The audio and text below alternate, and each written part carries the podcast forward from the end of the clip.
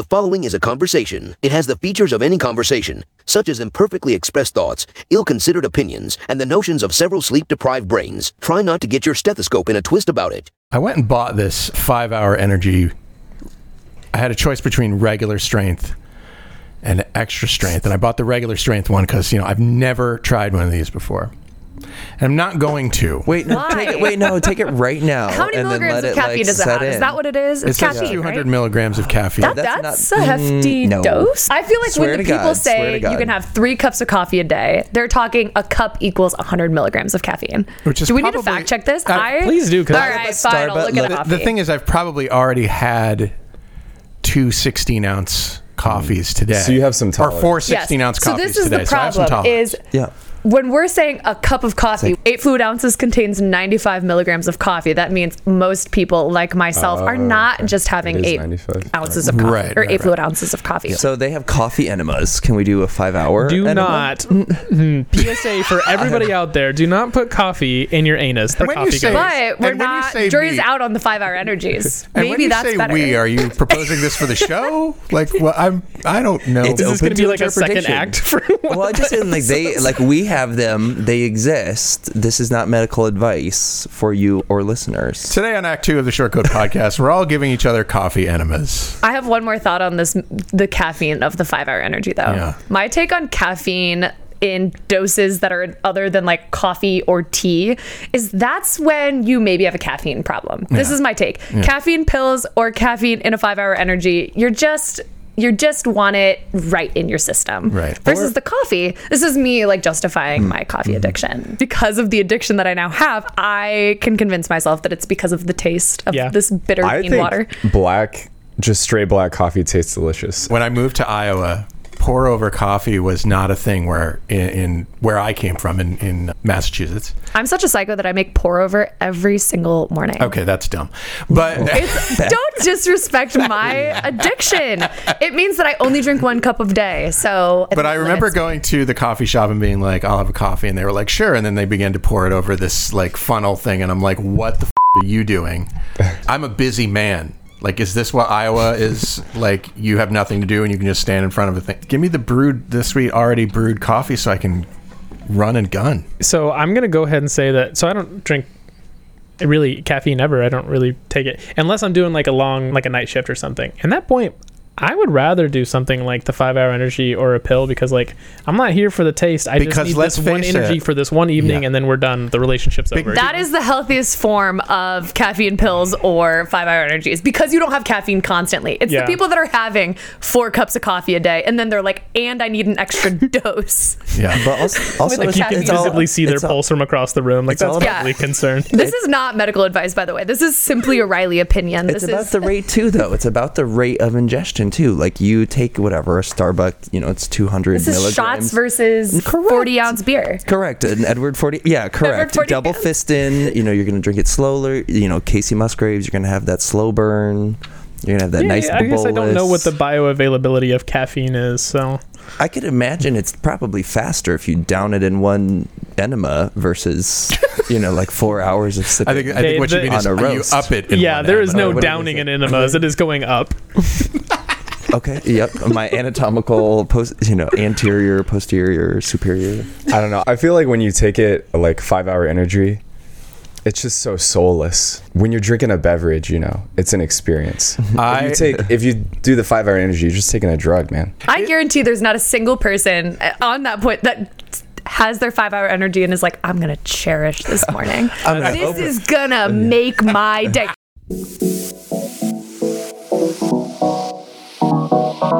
Meandering in the margins of medicine, it's the Short Coat Podcast. Weird news, Fresh views helpful clues, and interviews. by students for students. Subscribe to our weekly show at theshortcoat.com. Welcome back to the Short Coat Podcast, the show that gives you an inside look at medical school from the students drinking from that fire hose. It's a production of the University of Iowa Carver College of Medicine. Just going to let that burn into your brain for a second. Drinking from that fire hose. Should we say drinking from that pour over? Drinking Or- from that five hour energy. With me today in the SCP studio, two halves of his body are mirror images of each other, along with this, along a central axis. It's M1 Jeff Goddard. That's more or less accurate, yes. Uh, as a member of the phylum Chordata and the subphylum Ver- Vertebrata, he's characterized by having a backbone made of vertebrae. It's M4 Nathen Spitz. Is that a compliment? Yeah. Thank you. His endoskeleton provides plenty of support and protection for his body. It's M4 Mitch Lefebvre. What up, y'all?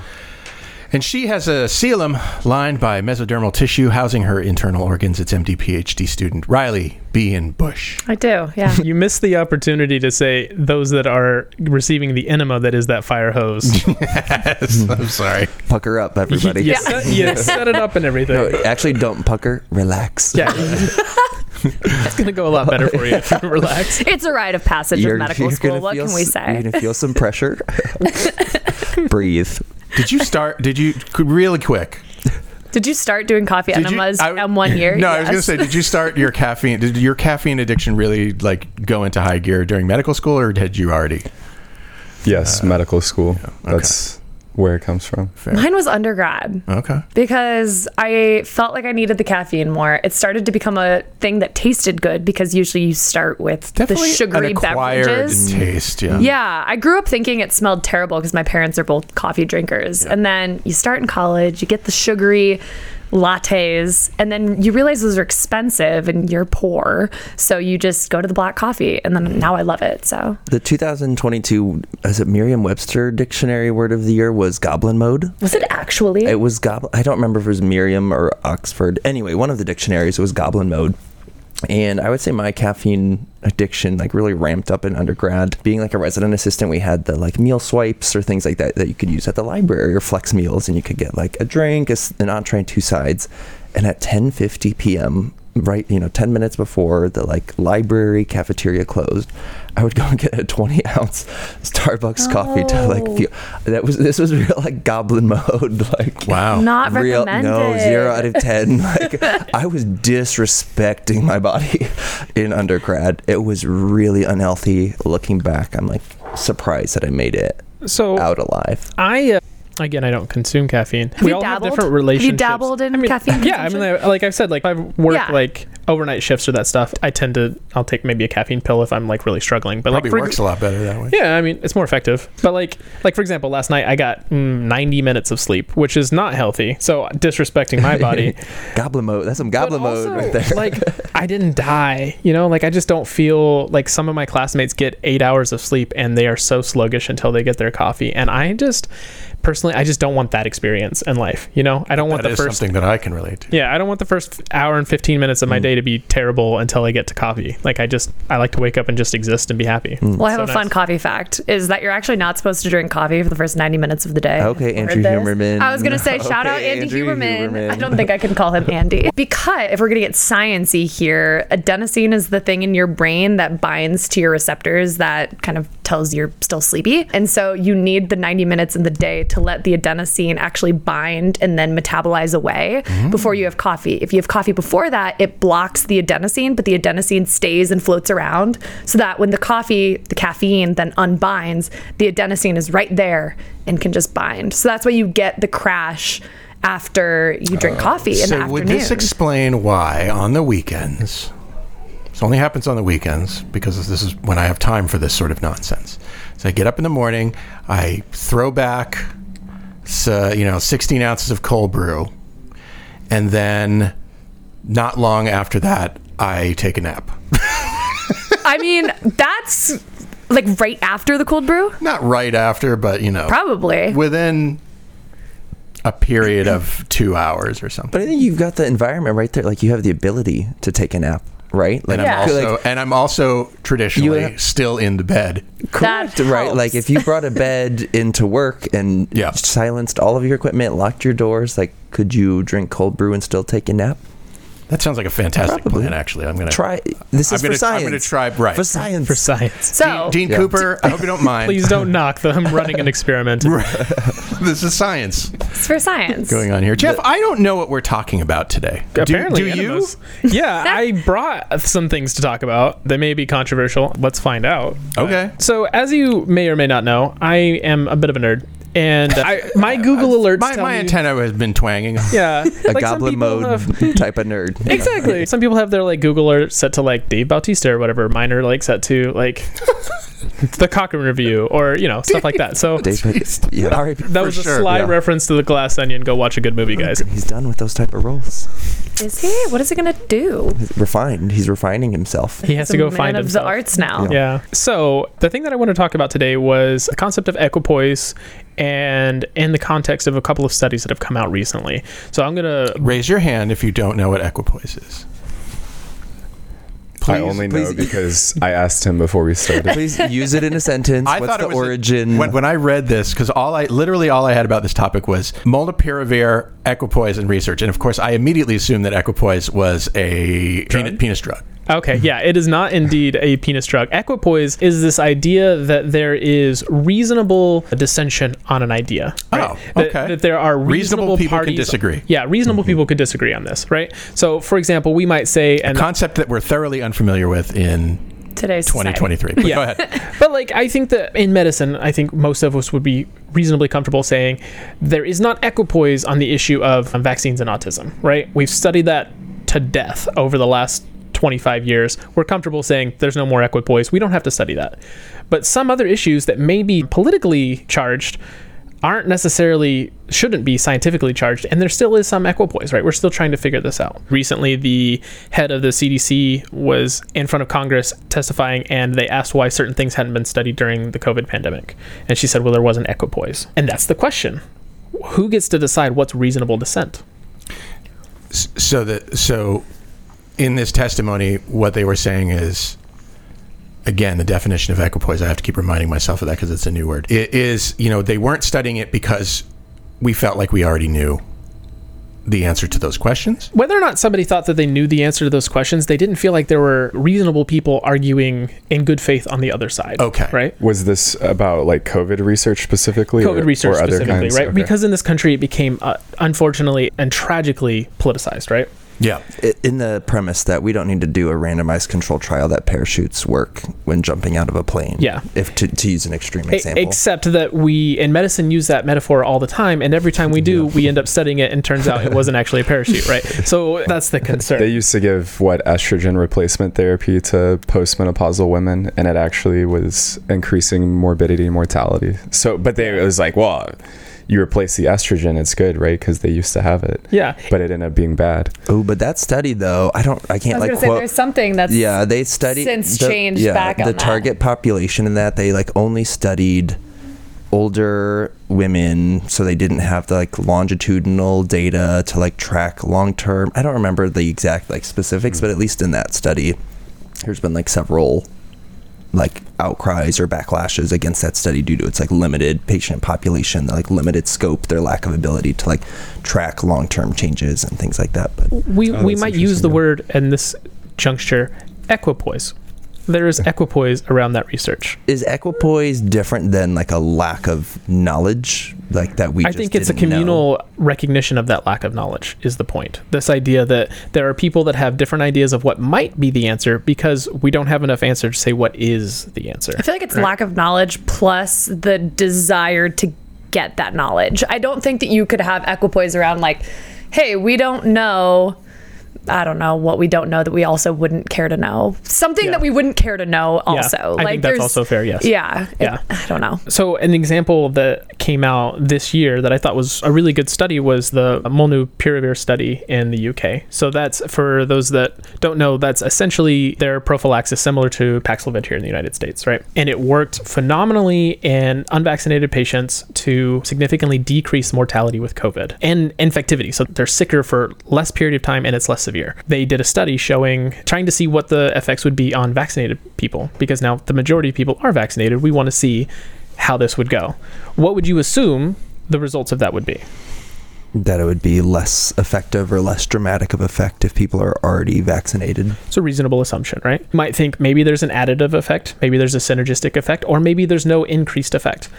There is equipoise. And so they studied it, and it showed, just like you said, there wasn't actually much, there wasn't a statistically significant benefit to taking this prophylaxis if you are already vaccinated, that is already giving you the immunological advantage that you need in this case, right?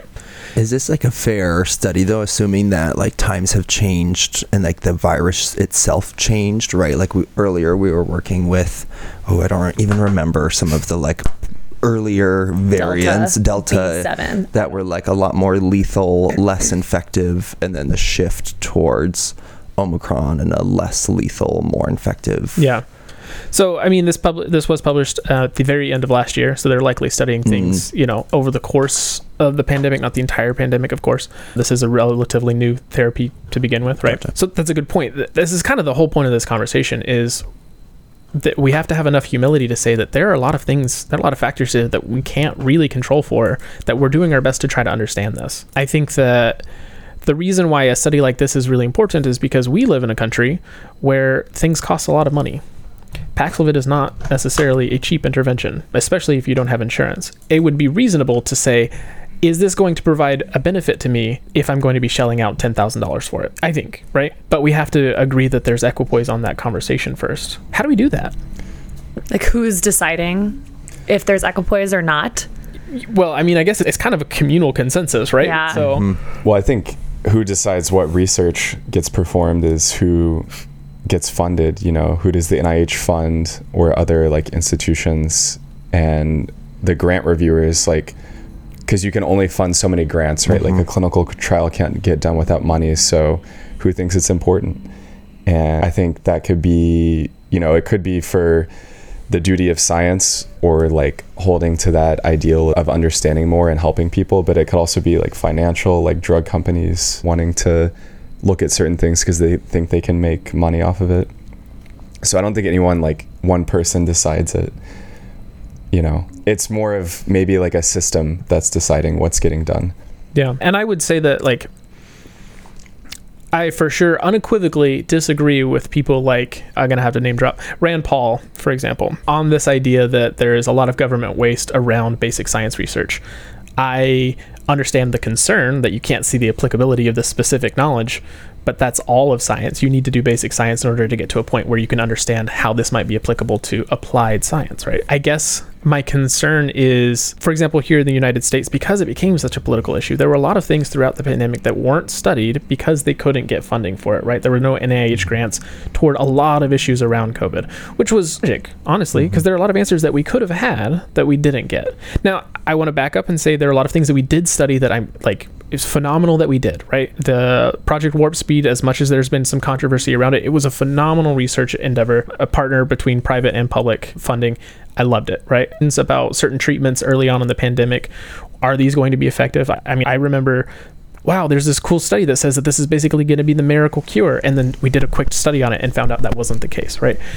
And we push those research. Ivermectin. Sorry. Ivermectin is literally on my something. list, right? Hydroxychloroquine, things that people said, hey, this is the cure. And so everybody said, all right, let's study it. And they did like 40 studies. They knocked them out, boom, because they wanted to show, because there was equipoise. And then they, now there isn't, right? Because we were able to study it and put the issue to rest, right? I think what's frustrating partially in the kind of idea of equipoise, and as we're naming examples, a lot of them are does it cure COVID? Does it not cure COVID? Oftentimes, though, kind of as you're alluding to, Mitchell, like the basic science isn't as shiny. And like the NIH actually needs to fund basic science work to kind of build a foundation that we can then build everything else on. But I think what the problem with basic science is and why it's not shiny to the US population is that scientists aren't that great at explaining why basic science research is necessary. To tell someone, hey, I discovered XYZ protein, it does XYZ signaling to the, and ch- turns on XYZ DNA. I mean, if you Not a very compelling story. it's not a very compelling. And then it's you- an then you see the awesome sticker science shock, you story. see the stick- but the you're like, shock, yeah. what's the protein? The name's like a bunch of letters and numbers put together, and maybe it like is monoclonal, so it's got MAB at the end, whatever it may be. That isn't as exciting for people, and But I think if- about this a lot. In that scientists are partially to blame for this because we are not seeing our jobs as the salespeople that we actually need to be. Yeah. As far as getting people to understand and value our research. So I think when we talk about equipoise, there's so much around like finding cures for things whereas a lot of times to find the cure it is these like basic science research. And like you said there's a lot of people that are like boo basic science research get rid of it. It's not useful. Oh yeah, I mean I've heard like clinicians allude to like I don't care about basic science research, just show me like the translational benefit. Or like it cuz if it doesn't help a patient it doesn't matter. But the way I don't know how you explain it to people either whether it's other, you know, healthcare professionals or scientists or the general public. But I would say we don't understand fundamentally how many things in the world work. And if you when we learn more about how the world works, we end up discovering things that have unpredictable benefits, like CRISPR technology for gene mm-hmm. editing, which is, you know, still being developed, but it has a lot of promise for human treatment. That was discovered, I think, originally in E. coli, and people were doing like basic science research, but it probably wasn't funded by the National Institutes of Health first. It's probably like an NSF grant or something. The same thing is true for like checkpoint blockade therapy, which has revolutionized cancer therapy. A lot of that work was fleshed out in a mouse model where they were studying chronic lymphocytic choriomeningitis virus infection in mice, which is not really a super clinically translatable infection model, although there's a lot of great science that's done with that in terms of immunology. And again, when it was first discovered, it was just this like PD1, like, oh, the T cells are being less functional. And if we reverse this, now they're more functional in this mouse model. It's just like CRISPR. We didn't even know what it was when we found it. You couldn't go out and be like, oh, I'm going to figure out how to like reverse immune dysfunction in cancer because we didn't even fundamentally understand that was a big issue necessarily in cancer. So we don't know what we don't know. And so to fill those gaps, a lot of what we do, we just have to say this is worth knowing because it might tell us something about how the world works, but we can't even predict what that is right now. I mean, I personally like the idea of living in a society, and I know that this is very idealistic of me, but that seeks knowledge for the sake of knowledge, right? And to be proud of that fact that we fund knowledge for the sake of knowledge. But it kind of to your point that, like, imagine, like, we have such hindsight bias looking at research that's been done. Like all of the basic science research that didn't come to fruition, we can look at the examples that did. Like for example, some guy was playing in his spare room and he was trying to figure out what the heck electrons were up to, and all of a sudden we have X-rays. Like one of the most important to this day one of the most important diagnostic tools that we have in medicine right including one of the most important like tools we have to treat certain ailments it was just some guy playing in his room. He just like electrons are cool, right? He had no idea that, was going to happen. Who was funding that guy, right? Who was the modern day equivalent of some guy dinking around in his room in a scientific way that might create that? There's no way to know. Shortcoats, we love to hear from you, no matter what it's about. So call us at 347 Short CT with questions, shower thoughts, complaints about your situation, whatever you like. We'll talk about it on the show.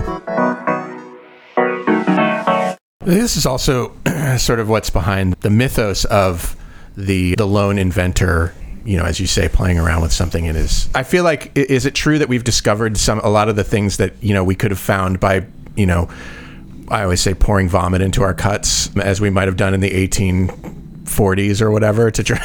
I have literally no idea what you're trying to say with pouring vomit into our. I mean, but I'll roll. I mean, back in the You old, lost us. back in the old more days like of leeches. Yeah, you back in the old Yeah. days of medicine, if you wanted to, you know, like if you were like, if, if you wanted to figure something out, you experimented on yourself, oh, fair, right? Yeah. You But know, I and you did yeah. weird things like you drank pee to feel like to figure out if you know somebody was diabetic or. Still the grossest thing we've ever done. And I think we've not done that, but you know. Maybe an answer to that. Oh, I thought you meant on the podcast. I'm Oh, like, n- not here. That's not. in human history, definitely not in this room. Maybe an answer as to why we don't, to give like a case example, would be that scientist, I believe, in China who was using like CRISPR technologies on babies to like edit out their resistance or to like create resistance to HIV. Like we, a reason that the scientific community like discourages that self discovery or like unregulated experiments is like the potential harm now that could come with the technology that we do have. But what's today. interesting about that example, I think, is that if I remember correctly, to get back to equipoise, the person that you speak of was supported and encouraged by a group of people who felt like it was important, or at least not unimportant, to learn stuff about, you know, through this person's research. And then when it kind of blew up, they all of a sudden people were like, no, we We have no idea what we he was don't- doing this whole That's time. crazy what he We was- definitely don't have email trails going years back. And I- Tacit approval. So yeah, to rope in equipoise, I think that like brings in the kind of like vocal minority and like how much weight do we give to these people? For example, like in Ar- Arkansas, like the lieutenant governor was like citing, you know, like non-practicing physicians and like their opinions or their thoughts on gender affirming care for kids and like disregarding the evidence from like quite literally almost like every major medical organization. And do we call that equipoise? That like one or two very vocal fringe non-licensed people. I'm not sure the example of like the chinese doctor or researcher who did that but like is that equipoise? That we like yep there's like one or two people who disagree so we have to like give this credit or we have to give credence to this argument. Like there are things i think and maybe this is me being like biased and opinionated that are just like right and wrong or there's like data proven already like that this is right and this is wrong. Slavery the whole you know there are just like things in society that we accept that like this is right this is wrong there will like always be holocaust deniers or things like that but does that mean because there's equipoise that we should like study this more like Yeah, is that equipoise? Or I feel like I have a people few more nuanced examples to add to that. Yeah, where, things do. that we could think of as right or wrong. So there are still things kind of in science that we maybe I've done stuff with. So, for example, I do some environmental toxin work, and the specific en- environmental toxin that I look at was actually banned by the US government in the 1970s. You could look at that and say, Good job, we did it. Like, we banned it, it's gone. Is this DD? It's not DD, it's PCBs if anyone cares, but I won't get Oh, into oh, the. right, right. So here in 2023, y'all have heard of it. I don't think it's because you heard of it being banned in the 1970s. You've heard of it because it sticks around. So the US government's saying, oh, well, we did our things, we remedied it, it's somewhere.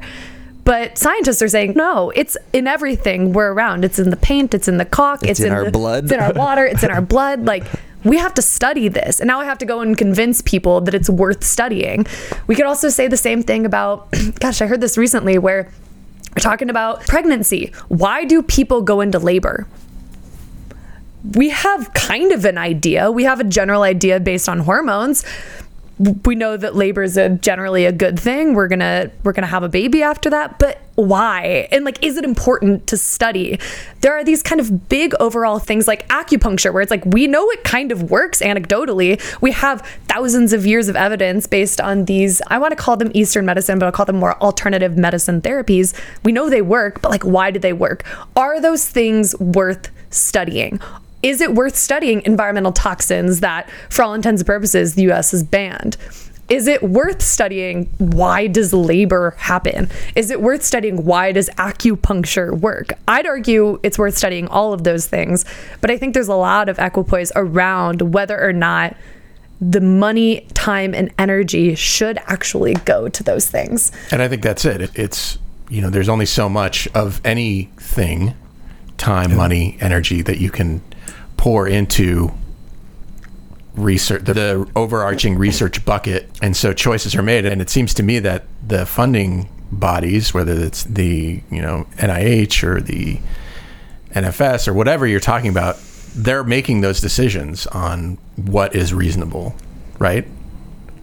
I think a lot of it, yeah. With, it without the comes down to constraints of the government, like for example, the CDC wasn't allowed under some certain legisl, you know, certain presidential bodies to study like gun violence, for example, right? Like maybe there was equipoise, or I mean, I think it's now like is, is that even equipoise? Like it's the leading killer of like I, kids I now, think it would be important to point out that for fairness sake, that was Congress had passed a law specifically, so that was less There of an administration, more of a legislative decision. There we go. Thank you for. I also disagree context. with that legislative decision, Right. but it was not one presidential administration There we that made that call. Well, I would say, and that's an example of like anti-equipoise because you're not you know, it's that's unipolar. Only one side. You're not debating anything. Is So- getting to decide. Yeah. Our episode today is sponsored by Panacea Financial. It's a nationwide digital bank built for doctors by doctors. Panacea Financial is designed for medical students and residents as it was founded by two doctors that were financially frustrated during their training.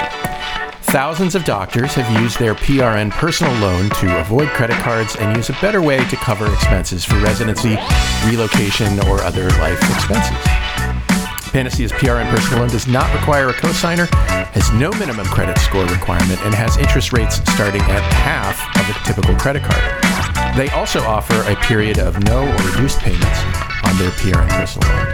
So go to panaceafinancial.com slash matchday to learn more about Panacea and get other helpful information on match day, residency transition, and enter their $500 giveaway to those starting residency this year. Panacea Financial is a division of Primis, member FDIC. Thanks for the support, Panacea. Let's get back to the podcast.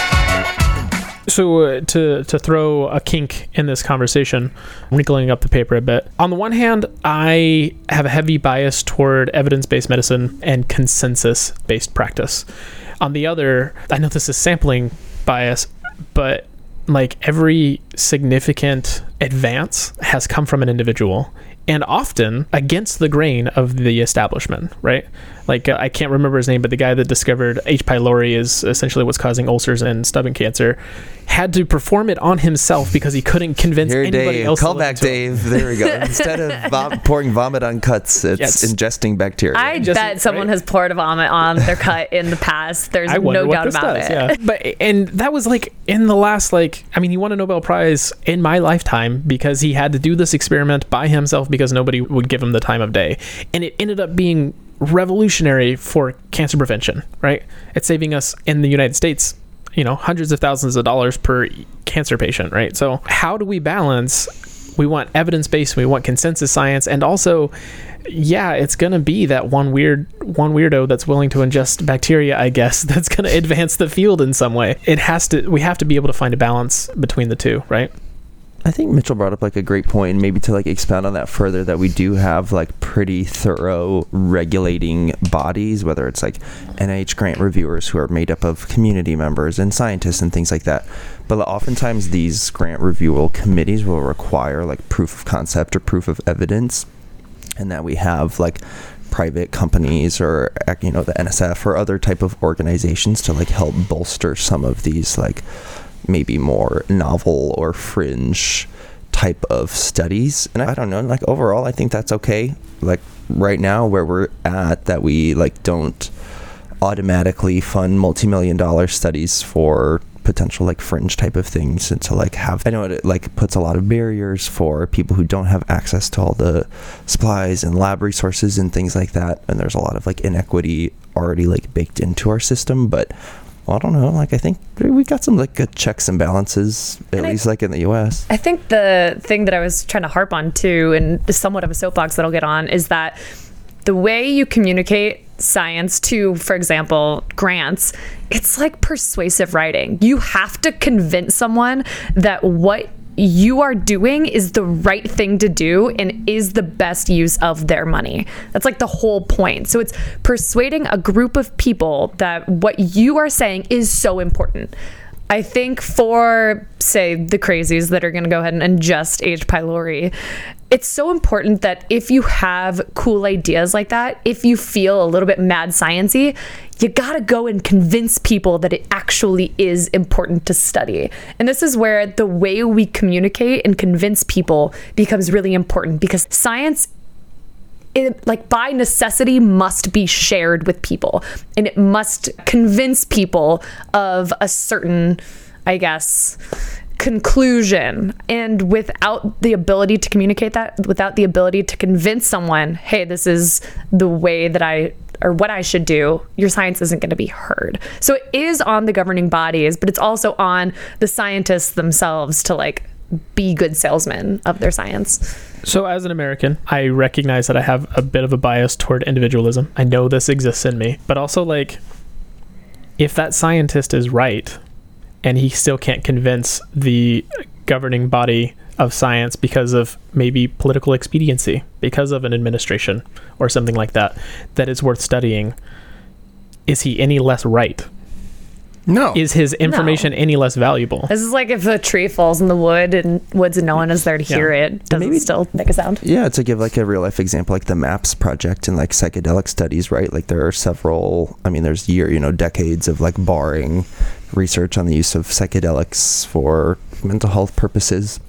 But I think that's maybe like an example of that in air quotes, like mad scientists, people studying things that were banned or illegal, but who like had dedication and who were like Riley said, able to like effectively communicate to private investors or to private individuals in that individualistic like aspect to like sway and convince people that what they were studying was worth it. And like now we have like NIH funded studies using MDMA, psilocybin, ketamine, etc. And like it, I think you're right. Like harkening back on what you said, like it took fringe people, but like with our checks and balances, like although it's slow and it's at like a glacial speed, you know, what I feel like is at glacial speed. Like it's not at glacial speed for like no reason. I would like to bring it back to the vomit doctor.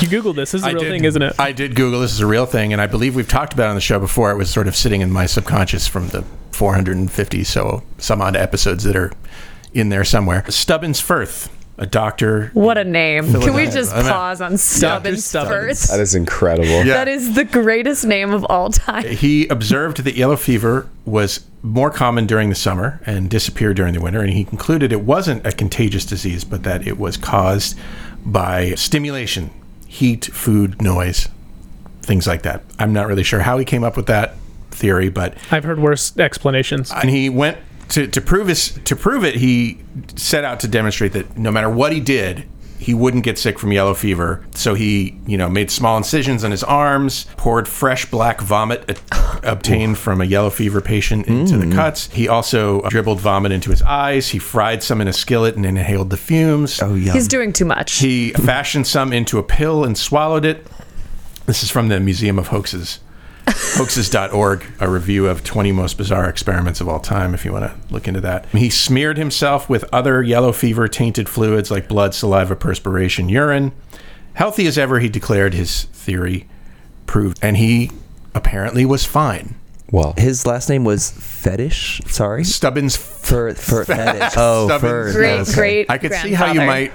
Okay, sorry, Yeah. I misheard you. well, of course, you know, yellow fever is spread by a mosquito bite. Yeah. And so he would, I mean, that's the thing though. He didn't know what he didn't know. Right. So, but it's interesting that he was like this individual person, like screaming into the void, Yeah. like this is what I think, and you know he's one of the nutcases that we talk about. Versus you know the I don't know Jonas Salk, I think, who Polio. polio vaccine, who you know was also kind of this archetypal, I think, lone experimenter.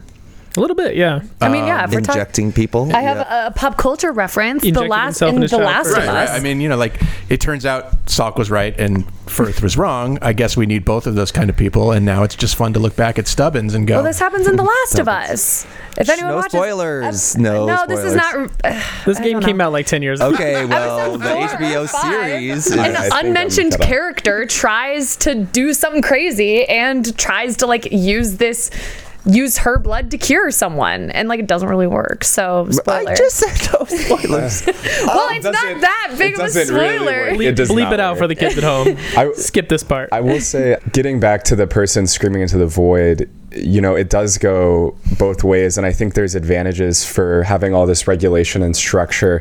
There's also disadvantages because if someone who's on one of these committees that looks at your grants or decides if your paper gets to get published in a big name journal, if they don't like you or they feel threatened by your science for whatever reason, they can have a lot of power potentially to quash what your science is. Mm-hmm. Sure. That happens pretty much to everyone at some point in their scientific career, whether it's you know medical science or basic science. There was the Nobel Prize in 2011 in medicine was for the discovery of dendritic cells, and Ralph Steinman was an immunologist, and I think it was in the 70s he discovered dendritic cells. And this is a kind of cell that conditions T cells to go out and be functional. So they're tremendously important for the immune system. I mean, vaccines wouldn't work if dendritic cells didn't exist the at the time macrophages which are an, another kind of cell that's very similar to a dendritic cell that was kind of the dogma was that macrophages exist and they are the ones that condition adaptive immune responses like after you get sick or after a vaccine and Ralph Steinman spent like years and years kind of screaming to the void. He would go to conferences. He would say, Look at my data. These are dendritic cells. They're not macrophages. They're different. I'm not saying macrophages aren't important, but I'm saying that dendritic cells are new and that we need to study them. And people would like heckle him at these research conferences. No one believed him. A lot of his early publications were not in like great journals, but he persisted and eventually he won the Nobel Prize for it. And so it really does go both ways. I mean, some things that are actually good end up getting quashed or held back for a long time because it doesn't sit well with whoever the establishment is in those, you know, study sections or leadership positions. One of the one of the greatest tragedies of modern science story makes me a little emotional. He actually didn't know that he won the Nobel Prize. Yes. Because he died before they reached out to him. One of the very few people to receive it posthumously because it was rewarded awarded before they knew that he had passed away. But I mean medicine is so much better for this man who refused to stop Yeah. screaming into the void. He just kept going, right? So A disadvantage. I don't know how we get around it because I feel like that's like applicable to um, not even like I guess maybe it's like discovery in general, but like the internet, email. You know, everybody's like, oh, this will never work. Like It's human who the- nature. it's human. Yeah, Yeah. correct. What's interesting is I feel like a lot with kind of the way that the internet has evolved over the last 20 years, you could argue that a lot more voices are being heard in 2023 than they were in 1990 because of the advent of social media, etc. I don't necessarily think I could say the same for science because of all the hierarchy that still exists with journals being seen as better than other journals, with grant types being seen as better than other grant types. Like, I think that you could have really awesome science and have it published in kind of a third tier journal and tweet about it and people like would still have some degree of bias because of the journal that it was published in. So whereas we've got this democracy of in sorts of ideas in which everyone kind of has their fair share of say based on social media, I think science still lacks in that because of all these established blockades and or hierarchy that keeps really awesome science from getting heard.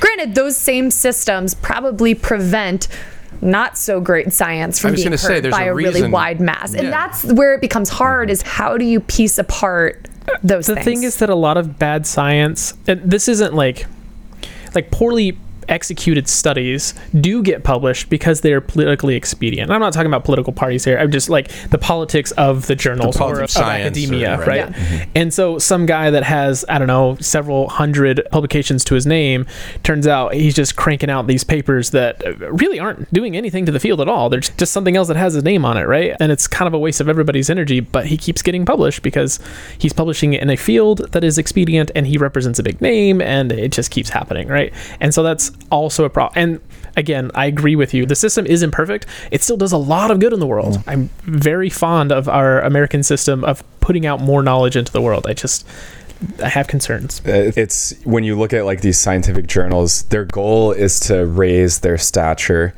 in the field. And so what they do when they look at papers, mostly what they care about is how much is this going to get cited?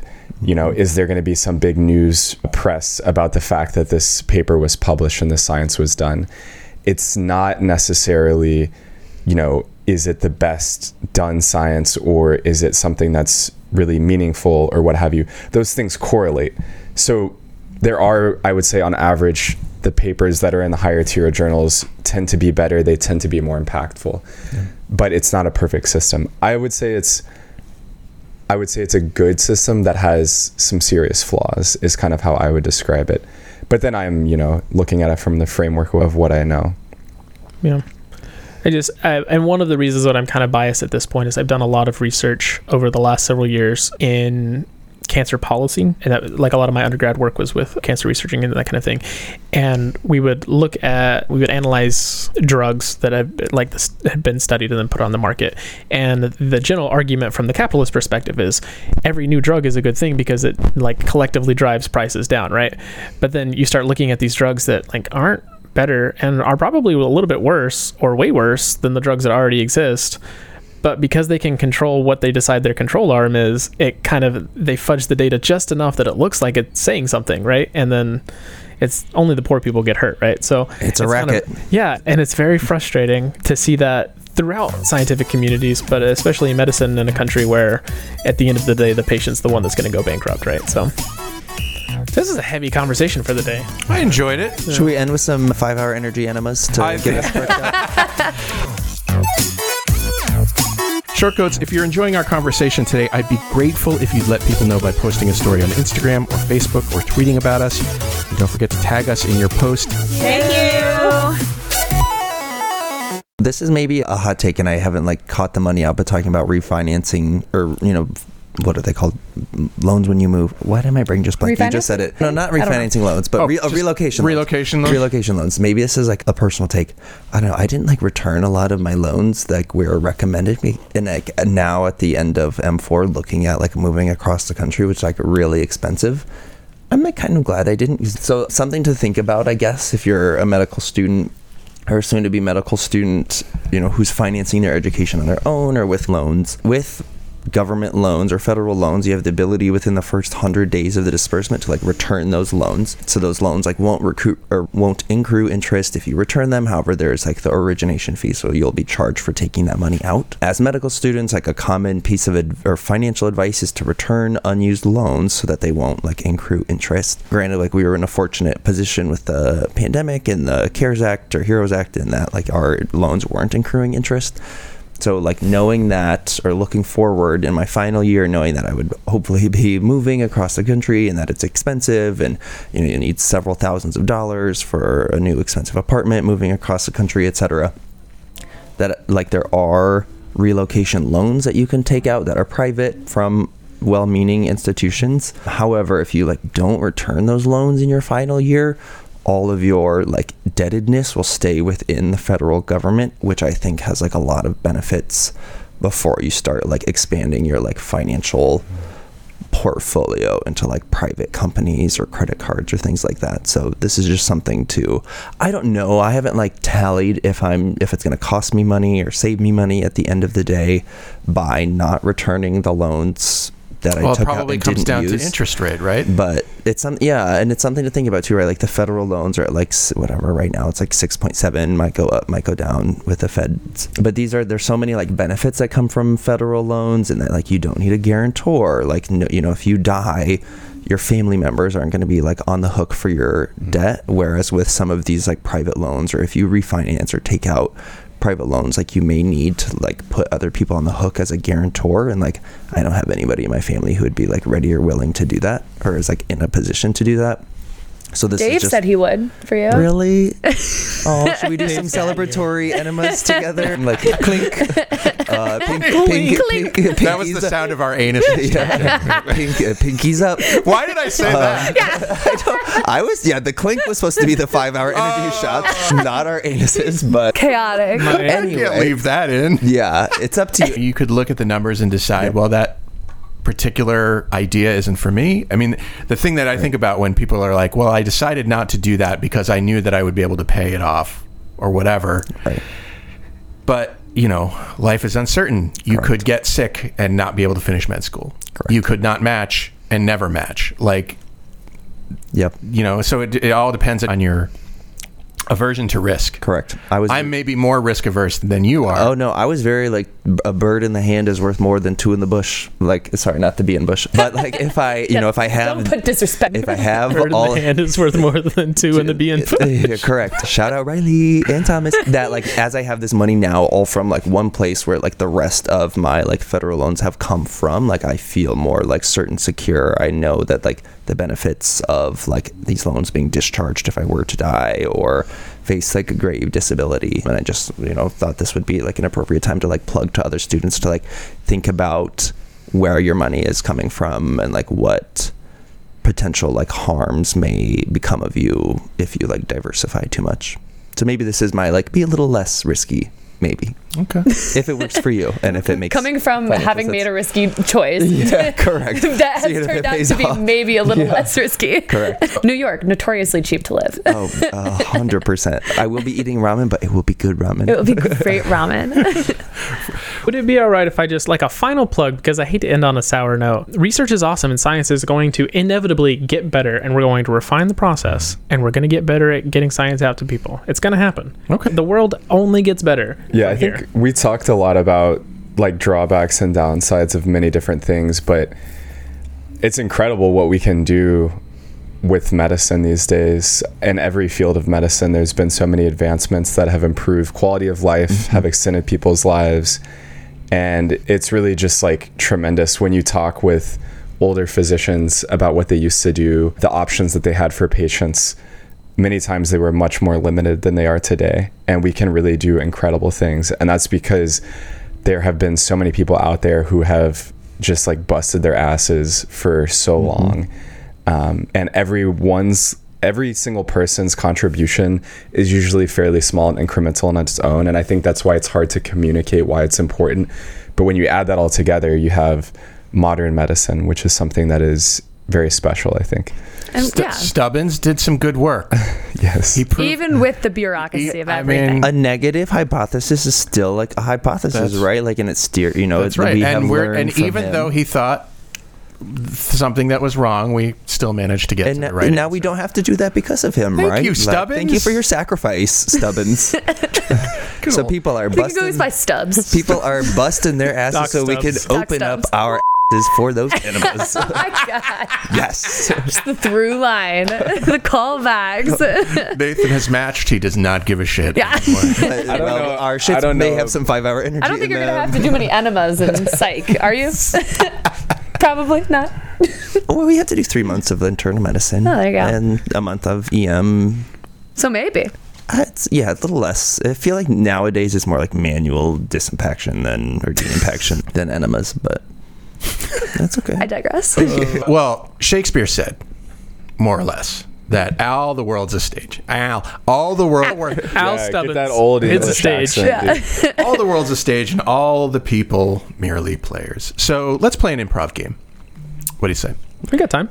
I'm going to give you a starting line as well as five phrases. You'll have we'll have one phrase each. Our job is to construct a story together. So we'll have turns and during your turn, you'll contribute to the story and you'll incorporate the phrase that is assigned to you hmm. however you like. We'll do it 45 seconds. We'll see what happens. Okay. The 45 seconds begins as soon as you start talking. You must talk throughout the 45 seconds and when time's up, you stop even mid-sentence for the next person to take over. Is the goal to trip up the next person or to set them up? I just want a nice. I just want a fun story. Okay. And We're improv just, like, is always Really good. Circle. Yep. And improv is always. Yeah, yes, Not, you're not. I guess you could be trying to trip them up in a funny way. Don't be There's like competitive Right.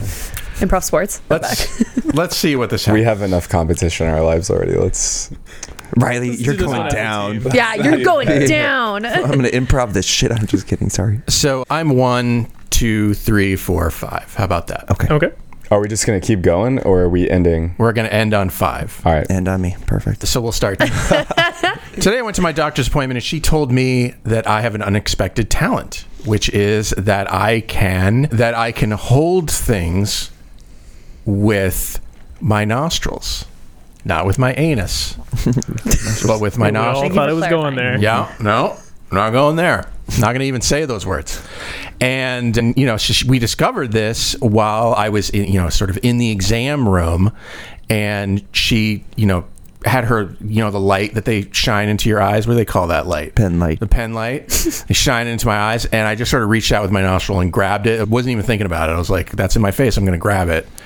And then, now that I discovered this unexpected talent that I now have, I decided to take the show on the road. I discovered that with a little bit of practice, not only can I grab things with my nostrils, I can I can actually peel a banana and then toss the banana peel to the side. This is a showstopper, let me tell you. And then feed myself the banana. And I have taken this I've taken this around. I'm not getting a lot of applause, but I am this is my new stand-up act. So, where are we on the time? Time. So then I decided, since I'm such a good Samaritan and humanitarian and just a great person in general, that I would take this talent and really improve the world with it. Mm-hmm. So I went around and I started thinking, how can I make people happier? Well, first of all, I would go to places where people are sad, um, wherever that might be, Yeah. and I would just start peeling bananas in front of them with my nose. And people sometimes laugh and sometimes they hit me, but really I focus on the positives. And uh, so, yeah, I do laughter therapy now. I go around uninvited, usually. Actually, no one ever invites me, and I peel bananas. It's like a one man circus. Basically, Since I've seen the benefits of this laughter therapy with about 20% of the people that I do it in front of, I decided that I should study this. You know, we talk about researchers getting crazy ideas, putting vomit in their cuts, and I thought, wow, I should study this. So I founded a secret laboratory because no one would fund this work. And I got about one more person that could peel a banana with their nose. It was my mom. It's genetic, actually. So that was exciting to find out. And so my mom and I invite guests into our secret laboratory, and we're at this point just trying to see how many people we can make laugh. We're getting all the numbers. We're seeing how high they laugh, how long they laugh, like how low, like how And while we're finding out if they can laugh or not, somebody along the way, along our circus, that we forgot to mention was the mischievous hamster that crawled up in my other nostril, my left nostril in specific. He was hiding there as my nose can peel bananas and make people laugh. One day I started to hear a voice in my head from this mischievous hamster telling me that, hey, if your nose can do all of these things, maybe you should try inserting enemas.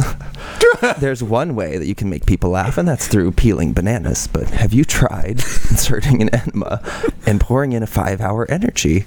And then our laughter rates and this laughter therapy in our secret laboratory with our unexpected talent went through the roof. I'm telling you, 100% laughter rates with these five hour energy enemas and these nose banana peeling nostrils. There you go. That's what I was gentlemen, after. He brought it Thank back. Yeah. and the hamster, that's like, you guys know that Eminem song? no. Ah, I can't say it. No, say it. No, say what? It's an Eminem song where he talks about like a, a gerbil crawling up his Oh. It's like, Yeah. yeah. That's a South Park It's episode. school. Ba- well, back Yeah. in the day, Yeah. a certain famous actor was was it was rumored that If you say allegedly, they can't come for you. enjoy that sort of thing. Mhm. It's a ger- is it a gerbil? A gerbil. It's a yes. gerbil. A There gerbil. are subsets of people that allegedly would I appreciate mean, that. I, Would not- find it. I'm going to assume none of us in this room have Oh, you guys heard about the eel thing? Are you talking about that? No, what's no, the eel yes, thing? Thailand. Yes, eel? yeah. I was. I'm not gonna for- yuck someone's yum, Yeah. but it's Then the yuck eel for will, like, me. bite I'm not your kink shaming. wall. I might Yeah, I- kink shame. Kink ask why. yeah. okay, so there's actual. I'm just in- kink questioning. Yeah, okay. So this episode is also brought to you by your rectum. Uh, a wonderful biological marvel. It serves you well. Be careful with what you put in it. Yeah. Just like your nose, it can hold a lot of things. and be careful what comes out of it. Yeah. Also, Just there. be aware. Just be aware. We'll start with we'll do the next one. We'll start with you, Mitch. The starting phrase is, "Sir, you should have seen that coming when the tongue depressor." Yeah, you should have seen it coming when the tongue depressor, you like slipped it through my throat, and then there was just the right angle and the right force, and it went all the way down through my GI tract, and now it is sticking out of my butthole and it is stuck there. I think there's a splinter also because it's not coming out no matter how hard we're trying to pull, and there's a little bit of blood. And I just think, like, as a doctor, I mean, as an M1, you should have learned how to use a tongue depressor. So I might sue you for malpractice. Yeah, because also I don't like you that much anyway. And that's one of the reasons that we sue people. So, yeah, please get this out. Jeff. Oh, I'm a sorry patient. Like we should, you know, you know, things happen. We should probably chalk this up to a comedic mishap. You know, if you don't mind, I'm actually going to go grab the uh, rest of the medical team because I'm sure they're going to want to help us with this procedure, getting this out, and for no other reason. So, excuse me for just one second. or at least see the popsicle stick or the tongue depressors sticking out. I mean, that's a pretty important medical finding right there, and I think it's unusual. And one thing that I know about my colleagues in medicine is that they really love an unusual finding, and I haven't seen this before. So let's bring in the whole team, and we'll look at the anal pop, the anal tongue depressor. Anal popsicle. Okay. Uh, although this may be a comedic mishap, and I'm sure that popsicle has an unusual taste, there is one medical school story that I've had that I think could work. And it involves enemas, but hear me out. it always does with hear you. me out. Dr. Hear me out. when people have a prolapsed anus, you can use sugar and glucose to help draw water out to like reduce this, to reduce the anus. And so Uh-huh. I'm thinking that we, you know, one time back in medical school, we used a sugar enema, a five-hour energy, to reduce this prolapsed anus. And I'm wondering if we could use this five hour energy get rid of that tongue depressor out of your anus. Riley. It was at this point that the medical student spoke, and the entire office just started laughing right in the medical student's face, just harassing that medical student for suggesting the five hour enema. Flash forward 20 years, that medical student is actually earning the Nobel Prize for the five hour energy enema that they have then found out causes popsicle sticks and or tongue depressors to spontaneously be removed from the anus. This medical student has gone on to earn millions and lots of praise and etc. And so at the end of the day, who's really laughing? It's not the office. It's science who missed this genius Science at the is very laughing. beginning. Science is laughing. Very full, good. full circle. Thank you. Nice. good job. That's our show. Jeff, Riley, Mitch, Nathen, thank you for being on the show with me Thanks, today. Dave. It was a plenum of fun. And thanks for producing the show today, Jeff. Appreciate that. Thanks, Jeff. I'm always happy to share my opinions. And what kind of enema would I be if I didn't thank you, Shortcoats, for making us a part of your week? If you're new and you like what you heard today, follow the show wherever fine podcasts are available Spotify, Apple Podcasts, Google Podcasts, YouTube. We're there. The show is made possible by a generous donation by Carver College of Medicine student government and ongoing support from the Writing and Humanities program. Our music is by Dr. Vox and Catmosphere. I'm Dave Etler saying, don't let the bastards get you down. Talk to you in one week. I do love screaming into the void with you guys.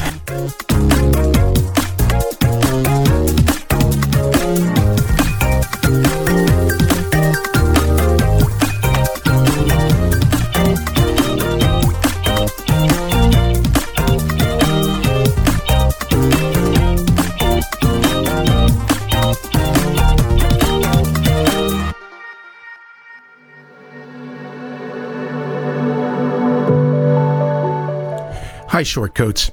Look, life in medical education, life in America, life in the world is often difficult. And I often wish I could help. All I have is this podcast, but in my wildest dreams, you have the support you need to lead a life of your choosing. You deserve to be happy, healthy, and successful in whatever ways you define those words. So if you need support because you've experienced racism, discrimination, harassment, mental health crises, I want you to be able to get the help that you need.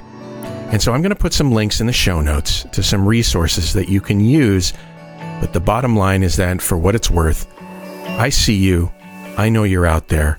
I wish I could do more. Maybe I can in ways that I don't understand yet or know about. But I see you, and I'm glad you're here, and other people are too.